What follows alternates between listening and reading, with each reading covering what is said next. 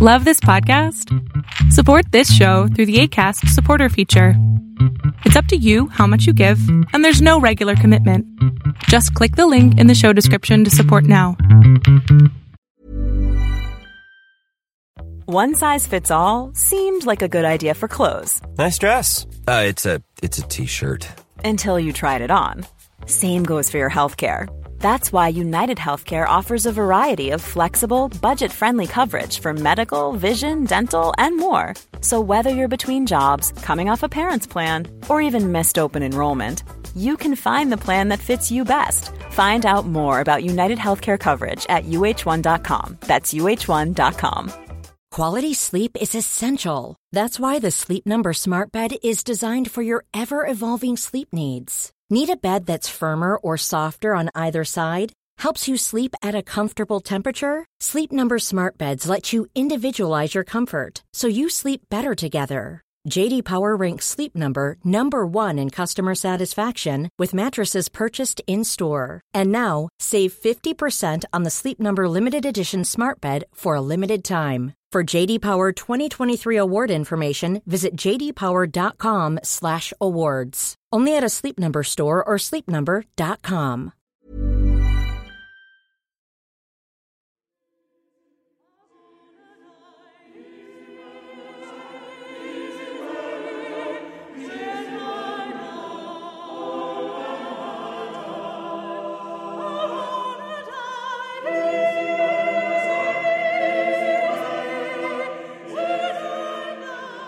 Welcome to Tales to Terrify, part of the District of Wonders network. Featuring Starship Sofa and far fetched fables, everyone has a story in the District of Wonders. Come and find yours.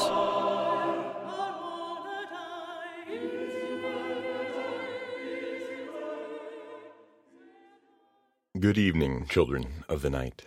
Get settled in. We've got some scary stories for you in just a bit. First thing is that for the next couple of weeks, you'll hear some voices other than mine at this point in the show. I mentioned to you in the past that I really wanted to make myself as replaceable as possible. When our founder, Larry, passed, it caught me by surprise, and we nearly wrapped up the show then and there. Recently, a close family friend passed from pancreatic cancer, and the widow asked me to read her eulogy for her husband, as she feels she wouldn't be able to make it all the way through it without being overly emotional.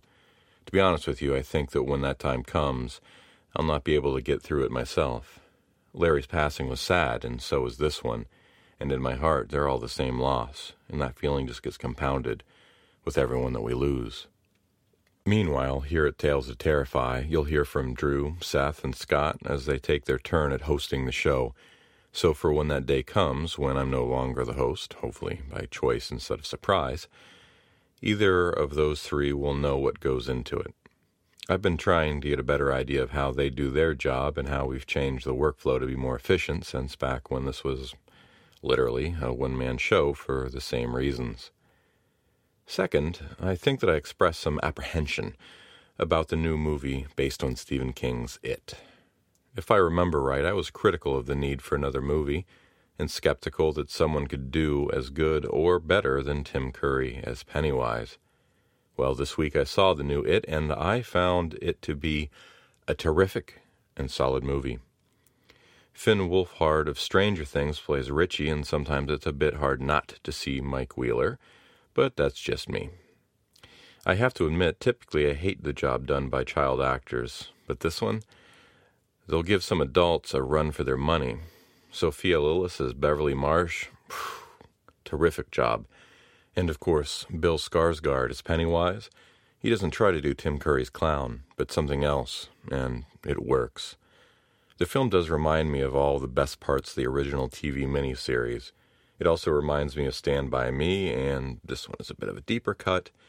The made for TV movie Sometimes They Come Back.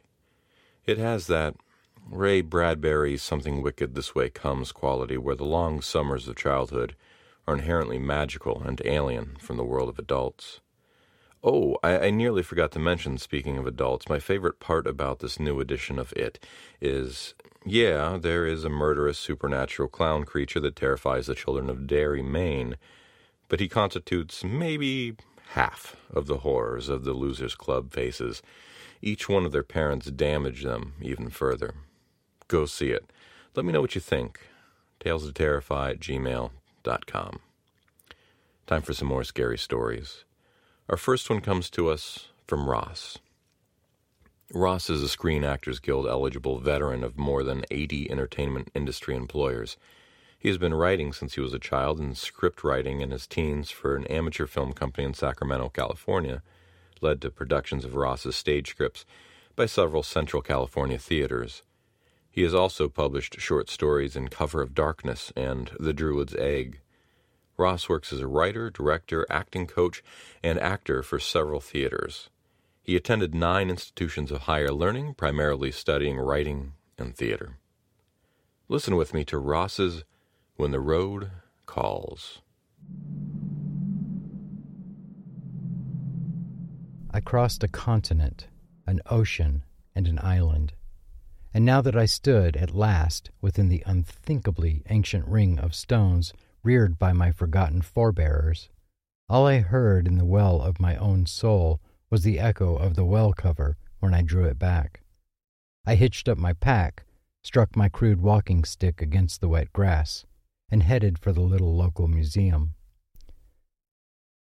Stepping inside, I found I could proceed no further. The Avebury Museum was manned by an elderly gentleman in a dark blue suit. His white hair neatly slicked back, his face arranged in an expression of professional hospitality, he was attempting to elucidate the exhibits for an American couple. Since my fellow Americans blocked the way, I could do nothing but pull off my mist dampened slouch cap and wait. Looming over the English curator, the elderly American demanded through loose lips, What's so special about this place, huh? Well, smiled the curator, Avebury is the largest stone circle in the world. Saw it. Is this the whole town?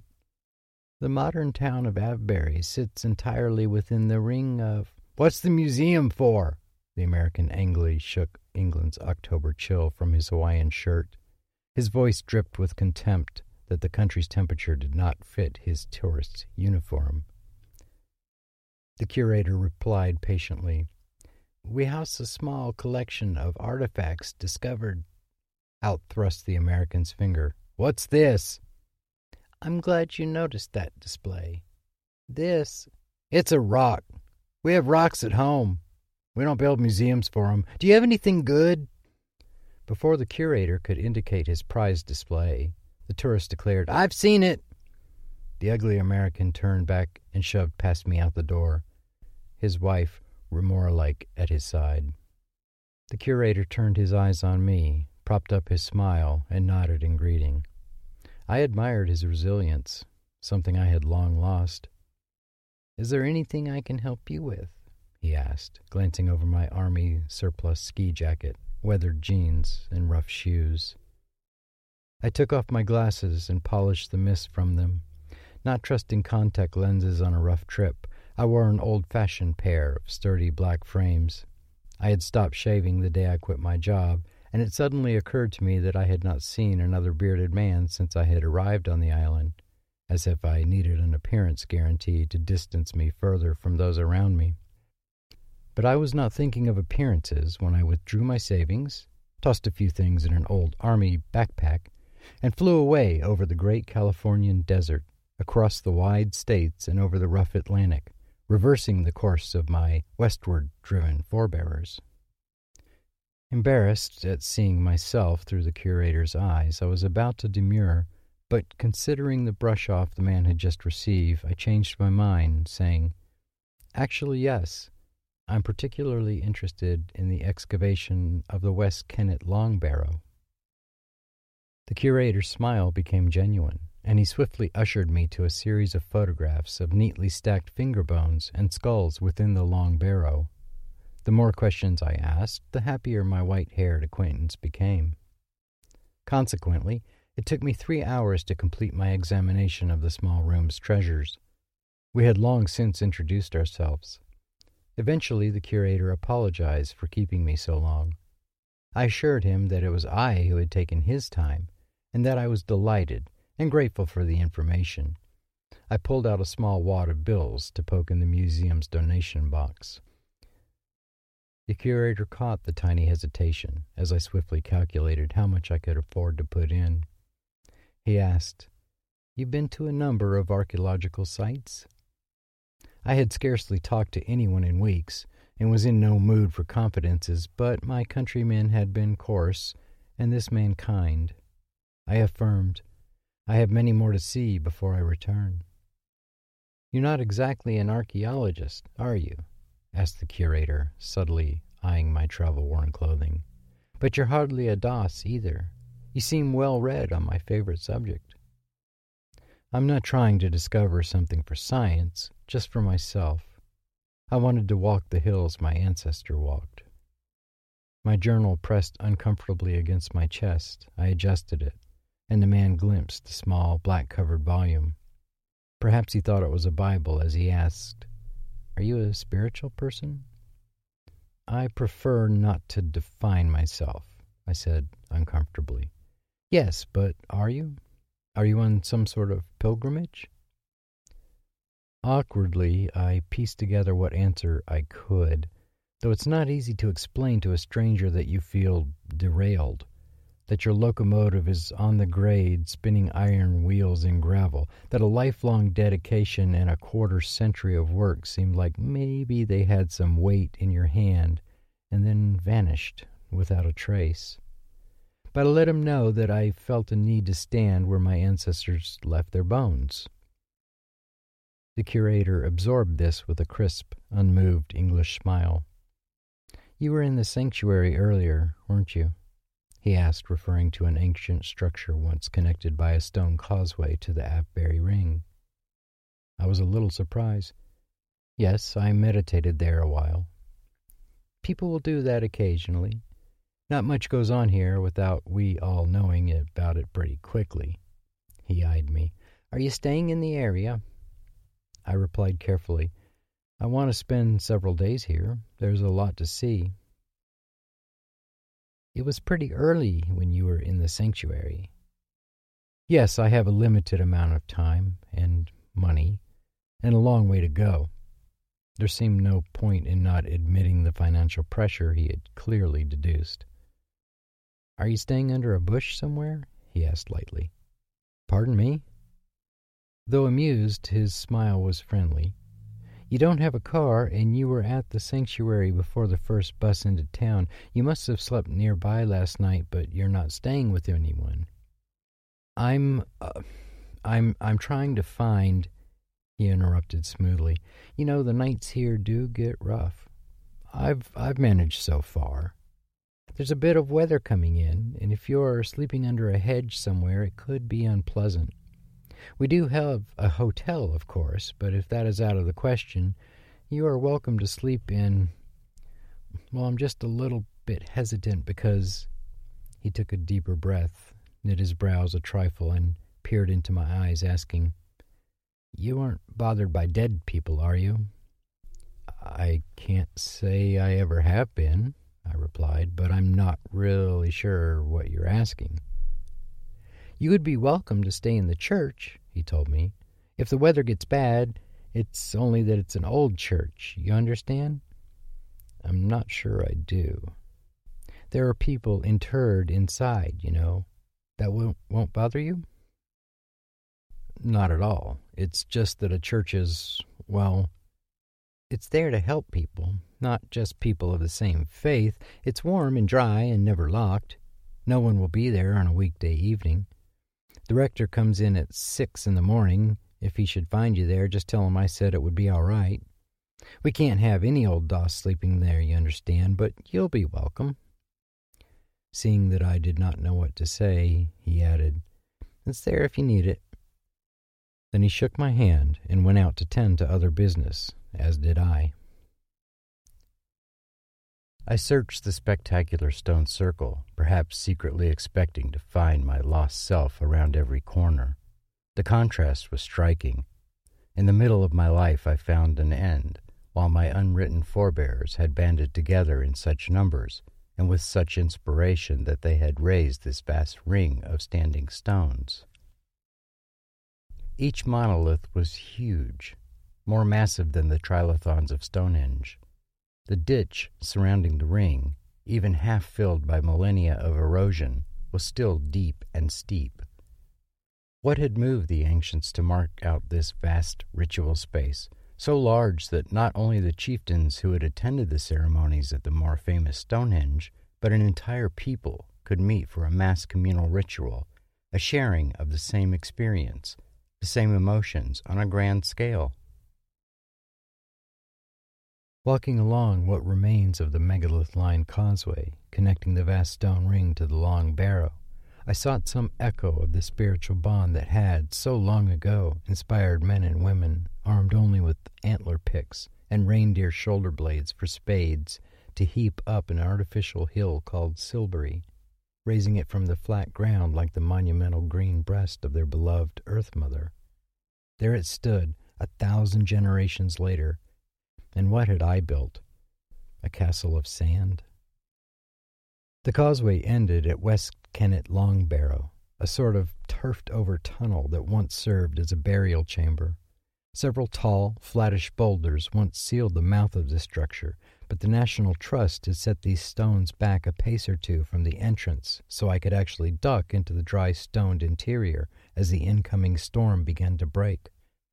Struck by the din of rain sheeting down, I looked up at the low ceiling and found that the Trust had installed thick glass brick skylights in the stone roofs to light my way. I crouched my way down the long passage.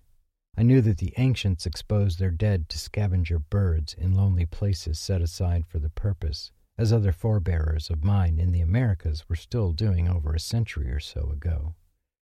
Unlike the Native Americans, however, once the bones of the ancient Britons had been picked clean, they were collected, and their skulls and index fingers were stored here in the long barrow to keep the spirits of the dead close. I thought of Ezekiel preaching to the dry bones and bidding them live again. Perhaps in a place of ancient wholeness, I too might find renewal. My emptiness being curable by no rational means, perhaps the irrational could help me. I burned the rest of the day's dim light photographing the ancient complex as best I could in the worsening weather. By nightfall, the storm was harsh. Well wetted from my day's excursions, I could not face sleeping again tucked under a hedge in a water resistant sleeping bag wrapped in a tarp. The Avebury church seemed larger in the dark. The big, point arched door was unlocked as promised, and passing in, I found sanctuary indeed after the cold, whipping walk back up the causeway and into the great circle. Feeling my way through near complete darkness to the rear of the pews, I found an empty place on the stone floor, laid out my sleeping bag, and prepared for bed. Stone is not a good mattress, and a wild British storm is no calming lullaby, but long walks in a yawning cavern in the soul make it possible to still the mind until consciousness sinks beneath the waves and eventually I floated into other realities. I woke with a jolt. Someone was there with me, or sort of a someone. I sensed an awareness without form or substance. I could no more describe this feeling to one who has never had it than I could describe sound to one born deaf, but whatever sense it was that had seized my attention, I felt that presence as clearly as I felt the stone beneath my body. There was nothing to see, no sound really, though I was vaguely aware that the storm still swept and pattered at the church walls.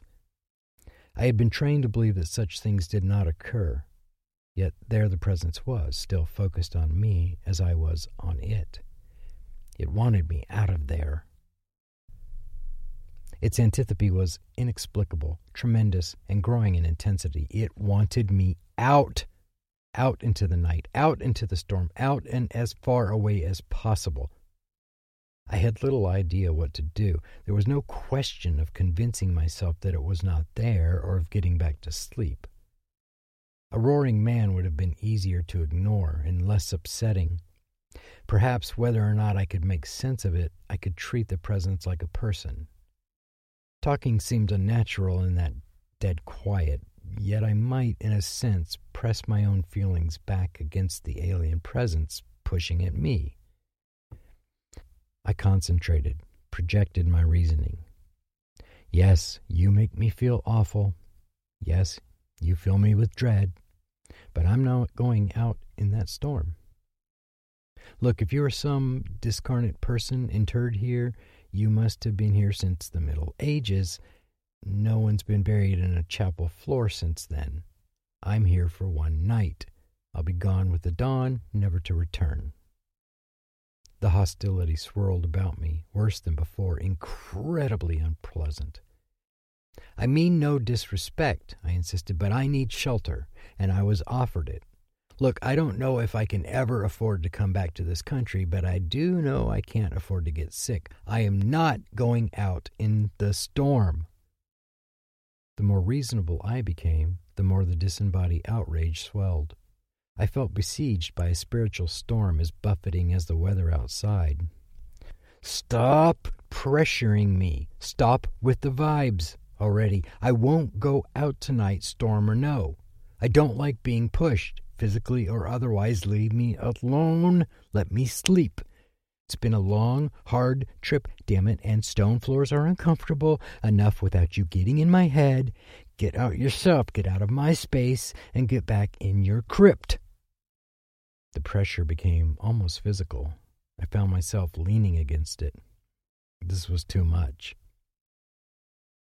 A friend and teacher had given me an ancient symbol of wholeness cast in polished pewter. She had taught me its history and symbolism, and how to meditate upon it in times of trouble to still the mind while holding unwanted influences at bay, usually meaning one's own bad memories, destructive thoughts, or pressure from actual living people.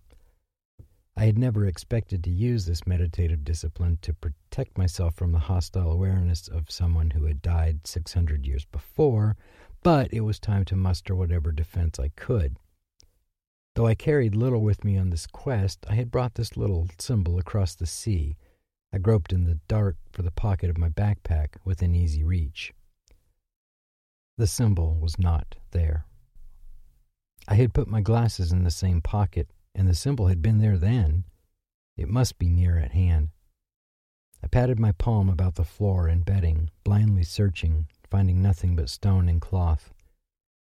I could accept the existence of a ghostly presence sooner than this disappearance of a familiar object. I refused to admit to any trepidation, but fear began to seep into the fringes of my consciousness. My hand found the edge of the rolled jacket that served as my pillow, slid underneath to feel about. Nothing.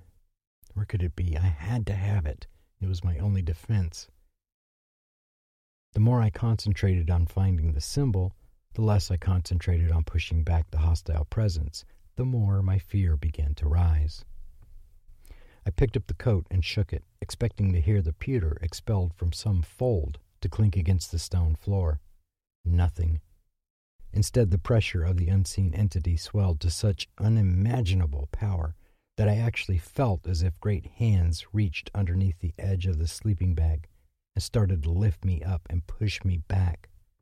My heart pounded, adrenaline shot through my system. My limbs flung themselves out to the sides, trying to hold on to the stone floor.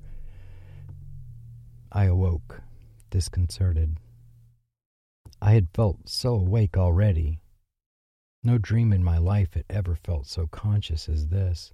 None had allowed me to think so clearly, and none had ever so completely reflected my waking experience because there I was in the pitch black church, now wide awake, and there was the same presence I had felt in my dream, still wanting me out, out and away, gone for good.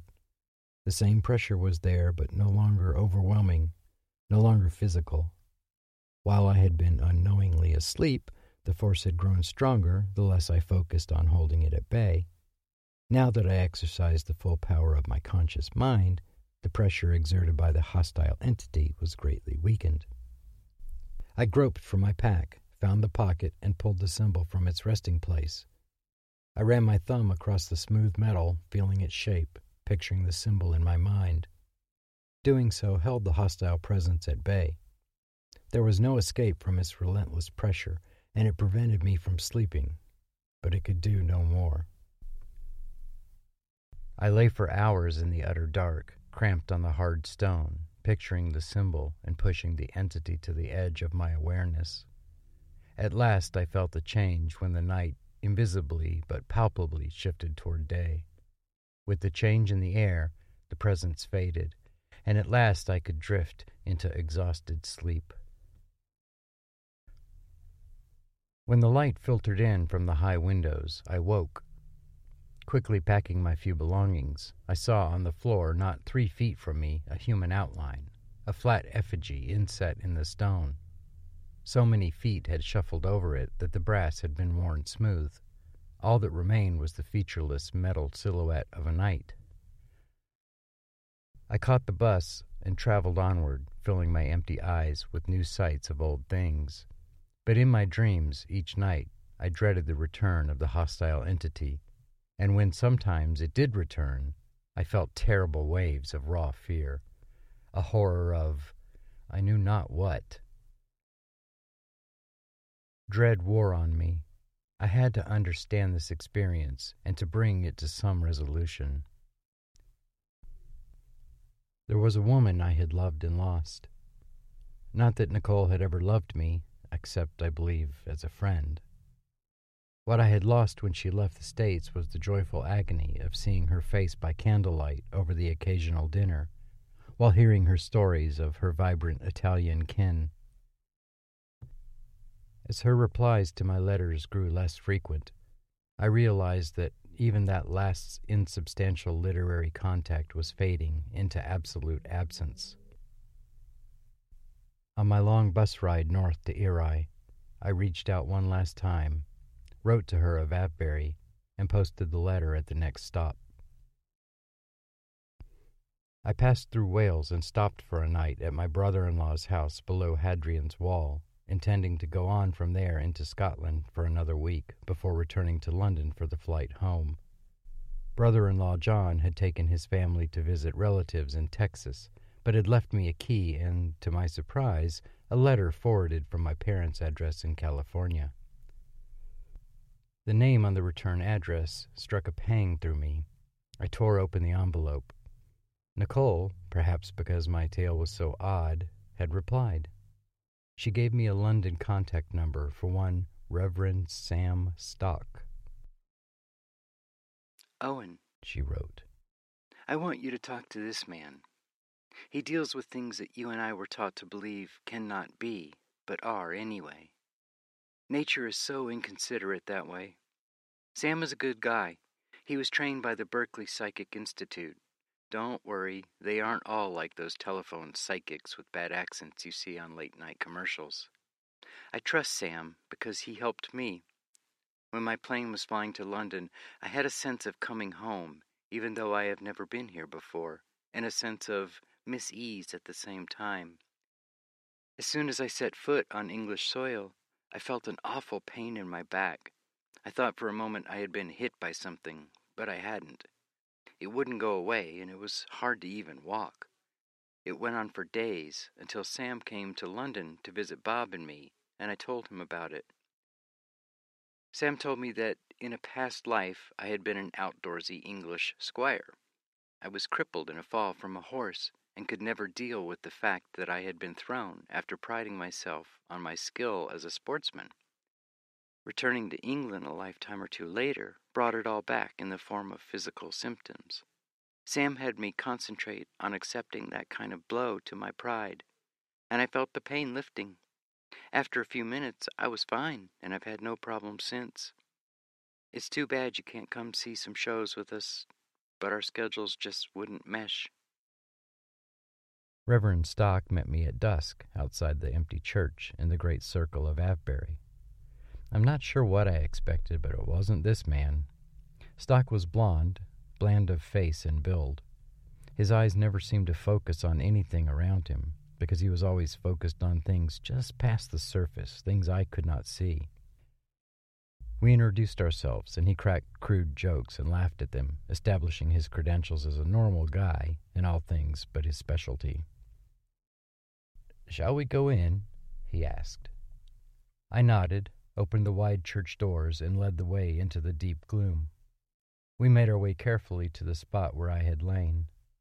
The brass silhouette of the knight was barely visible as the last light receded behind heavy November clouds. Sam did not produce a flashlight. That made sense, I supposed, as there was really nothing to see. Sam spoke calmly of relaxing. We sat on the stone floor and let the darkness deepen, keeping our minds clear. I do not know how long we sat there, Sam exercising his psychic disciplines, whatever they may have been, and me drifting into semi dreams, then starting back to normal consciousness, trying to empty my mind and drifting again. Then the presence was there, pressing at me, trying to drive me away with wave after wave of palpable hostility. Sam spoke to it quietly, asking, Why are you here? The Reverend sat very still, drawing in some response. That's not it, he said. Look deeper. I winced as a wave of horror hit me, suffused me. Terror shook me, body and soul. Images flashed through my mind. A village in a grassy hollow, remote, isolated from the larger world, steeped in ancient ritual. A knight in dully gleaming armor restrained his restive warhorse, looking down on the village. Lances bobbed and weaved on either side of him, and distant glints of steel flashed here and there on the hills beyond the village. The settlement was surrounded. The nameless knight watched a man in long robes, his care-lined face stretched thin with sorrow and fear trudge out from the village to stand before an incredibly broad, stocky knight on an irritable charger. I could not make out the actual words, but I understood that this stocky commander's troops had been sent by some distant religious authority to enforce conformity to their sect. The long faced man tried to explain that the villagers' creed joined them in spirit with the land on which they dwelt, and which they regarded as a living thing joined them with the life giving waters that flowed through the land, with the animals dwelling on it, with the birds of the sky, the fish in the rivers, the trees, the crops. All was conjoined. The long faced man explained that these people could no more betray their way of life than they could condemn a beloved spouse to destruction alone at the hands of his enemies. The whole village had met in council. They understood what the invading church meant to do to any who resisted, but the village had decided as one that it would be better to die as one with the land rather than to eke out a spiritless survival as serfs to those who betrayed the trust of ages. The stocky commander was unconcerned. He let the old man walk all the way back to the village. The stocky man calmly drank a stoup of wine, then tossed the flagon to his page and sent him behind the lines. The commander flung up his metal sheathed hand, and all hell was loosed. The knights rode down any they found in the streets. They spitted men and women while the foot soldiers tore down doors and slaughtered cattle. The nameless knight whose trampled silhouette still lay on the floor of the Avebury chapel killed busily with the other men, and as their own unopposed violence drove them to frenzy, as if searching for an act so awful it would force the doomed villagers to fight back. The nameless knight let slip all bounds. A small child ran through the streets, heart pounding, breath catching, running blind. Steel clattered behind him. Torchlight flamed. A huge, steam breathed horse cut off his path. Terror jangling every nerve, the boy darted through an open door into an abandoned home. Coals and dying flames in the hearth cast wavering light on an empty bed. The boy dived under it, huddled against the wattled wall, looking back the way he had come. From under the bed, he saw a knight dismount outside the doorway, the whipping torchlight unable to reach the face within the open visor. The boy saw the great metal case feet tread heavily through the doorway, across the room, straight to the bed. The straw and wood covering was heaved up and away across the room, leaving the child curling, exposed, in the corner. The jointed metal gauntlet reached down from the towering figure, seized a thin arm, yanked the child up, and flung him to the floor. One iron boot came down on a small shoulder, pinning him. The great gauntlet flexed its metal joints, reached to the knight's belt, and drew a dagger. The knight knelt, faceless in the wavering light, aiming the dagger point at the boy's belly. My limbs quivered and jerked as wave after wave of horror crashed through me, a tidal wave of terror and dismay so sweeping that I was screaming without inhibition. Shockingly bright after image colors flared in my eyes, and the village was gone. I was back in the church with Sam. I was not cut open, not a child, not screaming, only shivering a little in the dark.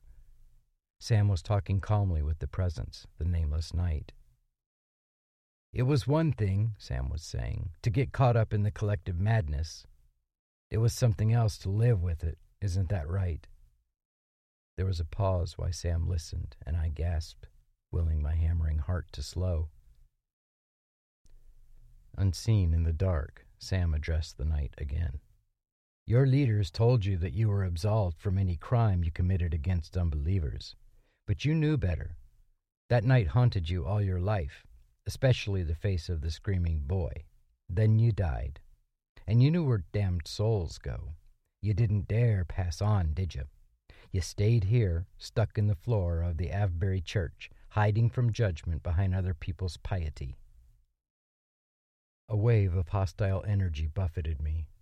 An image appeared in my mind's eye of a death's head of a dull gray metal like a helmet on a vast armored figure, hooded and cloaked. Get out of my head, I muttered angrily. Sam told the knight, Stop that. We're not interested in any death imagery you can throw at us. I've had worse, believe me.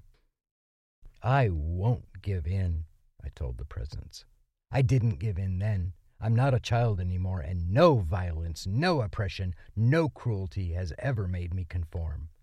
I won't get out. You see that child's face in me? As long as you and I are in this world, you'll see it still. Face me. I can face you. Sam spoke to me this time. He's stuck. Time isn't the same for him, but still, he's been here too long. He's a weak character, or he never would have done those things. He can't go on unless you give him the power to do it. What do you mean? I asked. If you forgive him, his hold on this plane will weaken, and scared or not, he'll eventually lose his grip and move on to face the consequences of what he's done. Forgive him? I repeated, incredulous. Or you cannot forgive him, said Sam dispassionately, and you'll stay stuck here as the centuries go by. I took a breath. You pitiful monster, I said.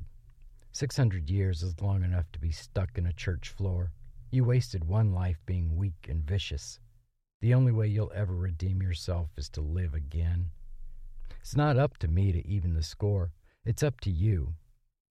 I forgive you. Go on to your next life and do better.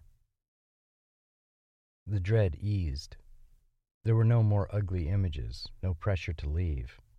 The sense of a presence dwindled. He was not yet gone, but his hold had been weakened. He receded to absorb what had happened. After a moment, Sam said, He's still afraid to go on. He knows he hasn't paid all his dues yet. You're the only person on this plane he can contact.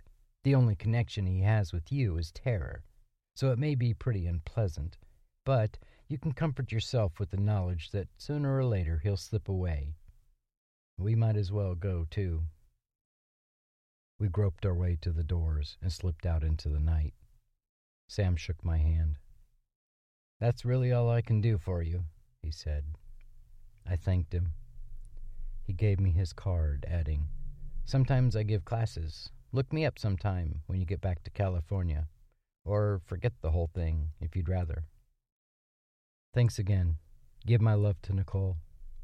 Sam hesitated just an instant, just enough that I knew he was aware of my doomed love and that he would not be passing on any expressions of affection when he spoke to Nicole. I nodded, and he walked off to his hotel room while I hiked out to my hedge. My time, health, and traveling money gave out at once. To get to the airport, I had to borrow a few pounds that good old John had left at his house for me. Back in the States, the last of my American money bought me a bus ticket to my parents' house on the western coast. I could sleep on their library daybed until I found another job. They welcomed me back, not sure what to make of the gaunt, exhausted relic of their son. The day after my arrival, the phone rang. It was Ambrose Douglas, an actor with whom I had once worked. He told me, I'm working at the Robert Semper Theater, and I told him, You'd be perfect for this part. It's not much money, but it's a good role and a good company. It's a start, I said. So if that time comes to you, if you hear the road call your name because you feel that if only you can drive far enough, there's somewhere you will arrive, I can tell you, so you will. When you're lost at sea, remember, if there's no way to keep your foundation solid rock, there's no sea either without shores.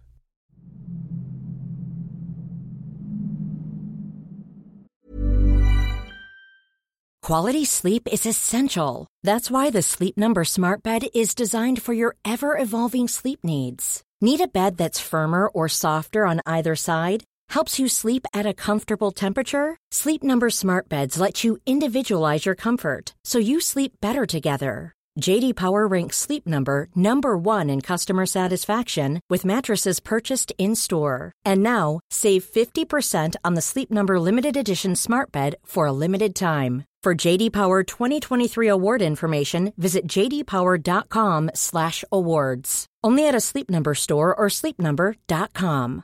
Cool fact a crocodile can't stick out its tongue. Also, you can get health insurance for a month or just under a year in some states. United Healthcare short term insurance plans, underwritten by Golden Rule Insurance Company, offer flexible, budget friendly coverage for you. Learn more at uh1.com. This is Paige, the co-host of Giggly Squad, and I want to tell you about a company that I've been loving, Olive and June. Olive and June gives you everything that you need for a salon quality manicure in one box. And if you break it down, it really comes out to $2 a manicure, which is absolutely insane. It's also so easy to get salon worthy nails at home with Olive and June. The difference between how your nails used to look when you did them yourself and now with the Mani system is a complete game changer. The best thing about Olive and June too is it's a quick dry. Dries in about one minute, lasts for five days, and full coverage in up to one to two coats. Visit oliveandjune.com slash perfect Mani 20 for 20% off your first system. That's oliveandjune.com slash perfect Mani 20 for 20% off your first system.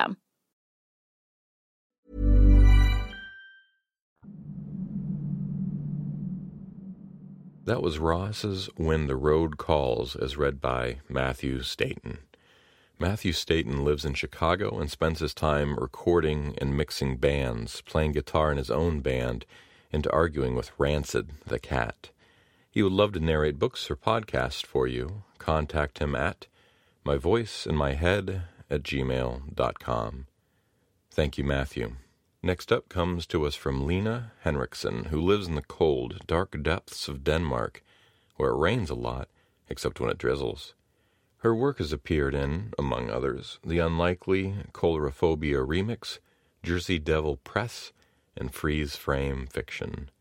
It is now time for Line Henriksen's Fishing, a Tales to Terrify original. I caught the first one on an evening in November and put it in a glass jar. It unfolded in the water like a wraith of blood red ink and swam.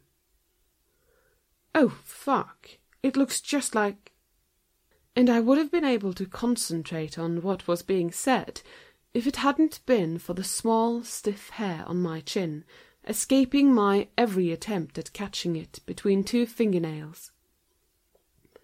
A listened to that which I could not hear, and back in the car he said, It's probably not as bad as it sounds, though I had no idea what it had sounded like at all. I longed, no, yearned for a pair of bloody tweezers. We were home again, and I could hear A unpacking the groceries. He was in the land of kitchens and hallways, where jackets hang from coat racks, and flat screen tellies joke about the weather from well lit living rooms, and he shouted through the closed bathroom door that we'd forgotten to buy milk, and that he'd go out and get some, okay? And I shouted back from the land of white tiles and mirrors, sticky toilet seats, and the steady drip, drip, drip of leaky taps that, okay, you do that, and some wine too, please while digging the tweezer's sharp metal tongs deeper still, catching the hair, yanking it out triumphantly as the front door slammed and. There was no pain, no relief. I looked in the mirror and saw that it was still there, the hair, only now it was longer. I could wrap it around my finger quite easily. One time, two times, three times, and so I pulled it again, more gently, wrapping it tighter and tighter still, four times, five times, six times, until finally the pain. But not as I'd expected. Something burst deep within my skull, like a tiny glass orb, showering the back of my eyes with burning splinters, releasing warm streams to run down my throat into my chest, through my stomach, pulsing with every beat of my panicked heart as I fell. Maybe it was a plug, like in a bathtub, and now they're all out. Oh, fuck, what if there's more? It looks just like a. Something was moving, feebly, red against the white tiles. I watched it as I was lying on the bathroom floor. It looked like a small drop of blood twinkling and writhing. I raised my finger, lifting the long string of hair to my eyes. The blood, the fins, the tail, it looked just like. A fish. A tiny fish, A said. Oh, fuck. They looked just like fish. Small creatures that fold and unfold in water, shifting their fins, moving like blots of ink, changing before my very eyes. Some have tentacles, like minuscule squids. Others have shark tails or the elegant poise of sea horses. They bow, they bend. In the blink of an eye or the bulging of a gill, they become something else entirely. I watch them, sitting on my bed. Their homes line the shelves along the wall, dull sunbeams reflecting in glass that used to contain pesto, tomato sauce, marmalade, and cream cheese. In the dark, the stars and the moon shine through curtains, illuminating the slow somersaults of a blood shrimp, turning into a veiled tail before nibbling the surface of the water as the coil of an eel. I caught them all, they break through my skin with every hair I wrap around my finger, pulling out glistening scales and black eyes. At night I dream of red seas, full of dark pits where creatures larger than continents move, rumbling through skull-crushing depths, and things with countless legs and hard shells crawl over rippled seabeds, and tiny dots of light swirl like glowing galaxies in the lines of my fingertips. Traces of the dreams linger during the day, the inside of my skin and skull wet with their imprints, and they'll rise again at the next tide, waiting patiently for the tug of the moon. Nothing appears on the scans. Bleedings like these sometimes disappear on their own, no help needed, says A. He has yet again been listening to that which I could not hear, staring blankly at the ceiling and scratching my chin as I was, and so I agree with him. And I'm sure they're right. The tiny sphere of blood inside my brain has gone, but only because it's already burst. The blood it was holding, the creatures it contained, streaming through my veins, moving to the rhythm of churning guts and creaking bones. The tide is getting higher still. I watched a glass jar on the shelves, and I want to tell A to take good care of them all when I drown.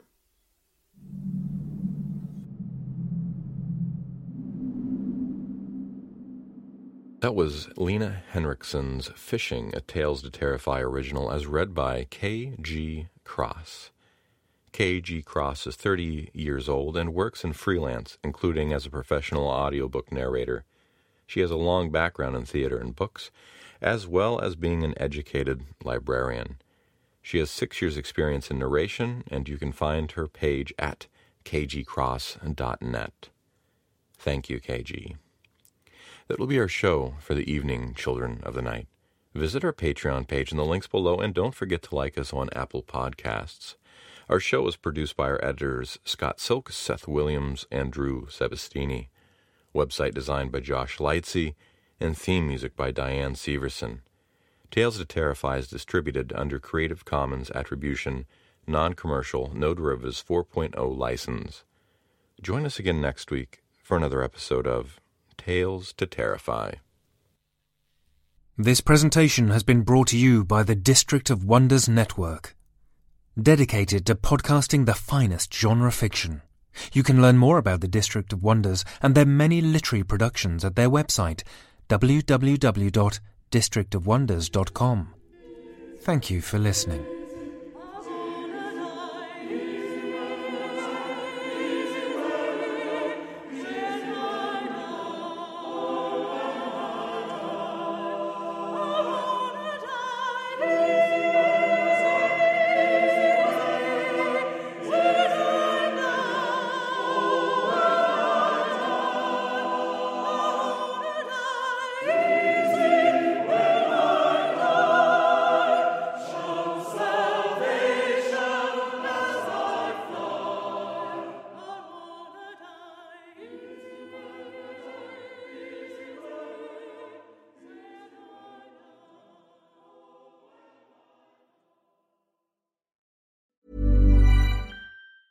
Hey, it's Danny Pellegrino from Everything Iconic. Ready to upgrade your style game without blowing your budget? Check out Quince. They've got all the good stuff shirts and polos, activewear, and fine leather goods, all at 50 to 80% less than other high end brands. And the best part? They're all about safe, ethical, and responsible manufacturing. Get that luxury vibe without the luxury price tag. Hit up quince.com slash upgrade for free shipping and 365 day returns on your next order. That's quince.com slash upgrade.